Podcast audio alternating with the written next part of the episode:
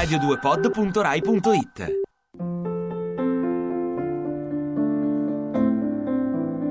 Marinai, profeti e balene. Un programma di Vinicio Capossela a cura di Gerardo Panno. Regia di Andrea Cacciagrano.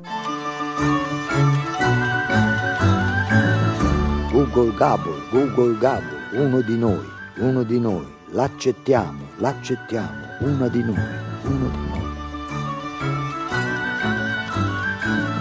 Nessuno di noi è abbastanza protetto contro la propria debolezza, quasi sempre ignota, ma spesso sospettata, così come in certe parti del mondo si sospetta la presenza di un serpente mortale in ogni cespuglio. Nessuno è risparmiato se cade preda di quella debolezza, controllata o incontrollata, combattuta a fatica, contro la nostra stessa natura, o virilmente disprezzata, talvolta ignorata o repressa per metà della nostra vita. È una debolezza che ci insidia continuamente, che ci può costringere a commettere azioni per le quali ci meritiamo il disprezzo unanime e cose per le quali possiamo pendere un giorno dal braccio di una forca. E nonostante tutto, il nostro spirito può ancora sopravvivere, può sopravvivere alla condanna, può sopravvivere persino al capestro per Giove, e ci sono cose, talvolta talmente piccole e senza importanza, che bastano a rovinarci per sempre, completamente. Guardavo quel giovane, il suo aspetto mi piaceva, non mi era ignoto, veniva da un buon ceppo, senza dubbio, era uno di noi.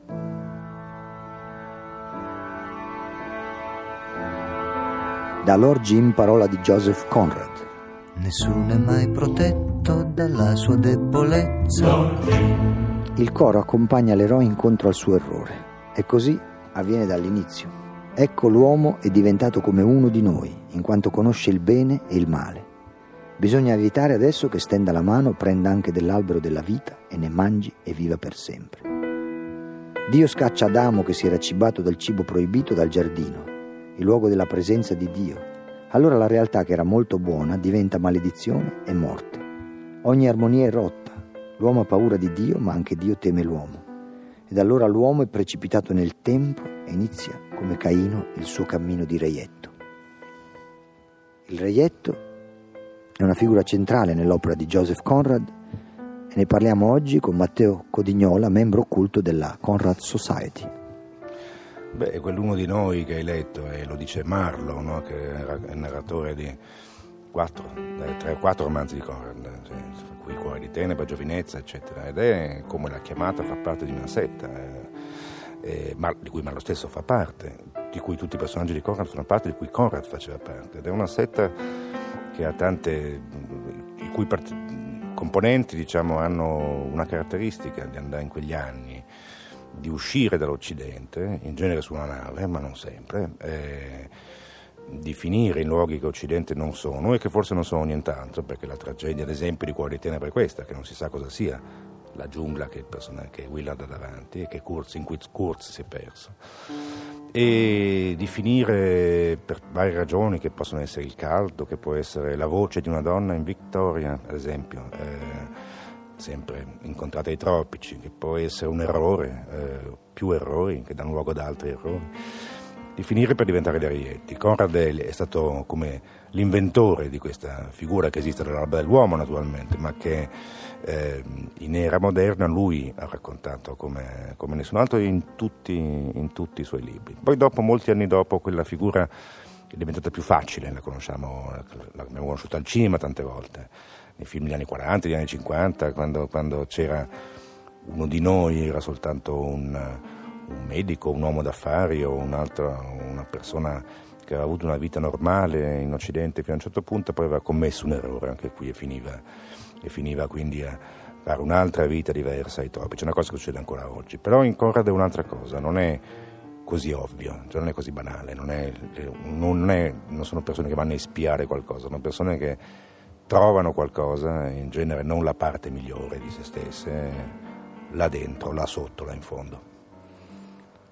Quello che mi ha affascinato della figura di Lord Jim, in cui il titolo Lord è solo irridente, dato che Lord non era affatto il fatto che commette un errore che non conosce a fondo la sua debolezza e soprattutto che non sia in grado di assolversi. Anche se poi io credo che l'errore e il difetto forse sono l'unico vero nostro marchio di fabbrica e bisognerebbe saperci camminare insieme oppure invece di cercare una seconda occasione per poi scoprire magari di, di comportarsi alla stessa maniera della prima.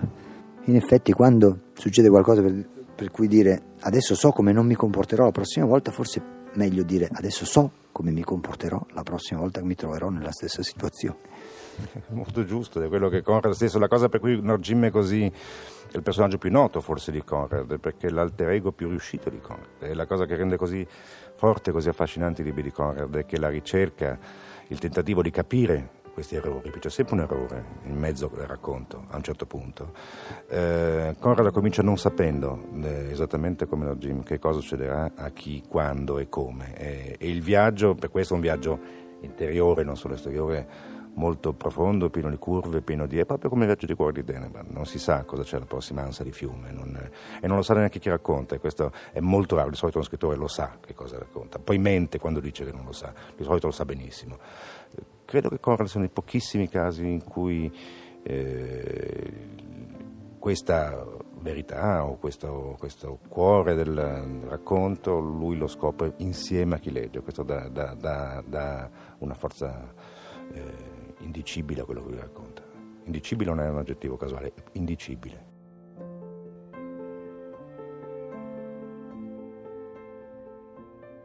Si ringrazia per la parte tecnica Maria Rita Franceschini, Pino Berardi e Sassà Bellistri. Le puntate sono disponibili in podcast sul sito radio2.rai.it. Marinai, Profeti e Balene vi dà appuntamento a domani.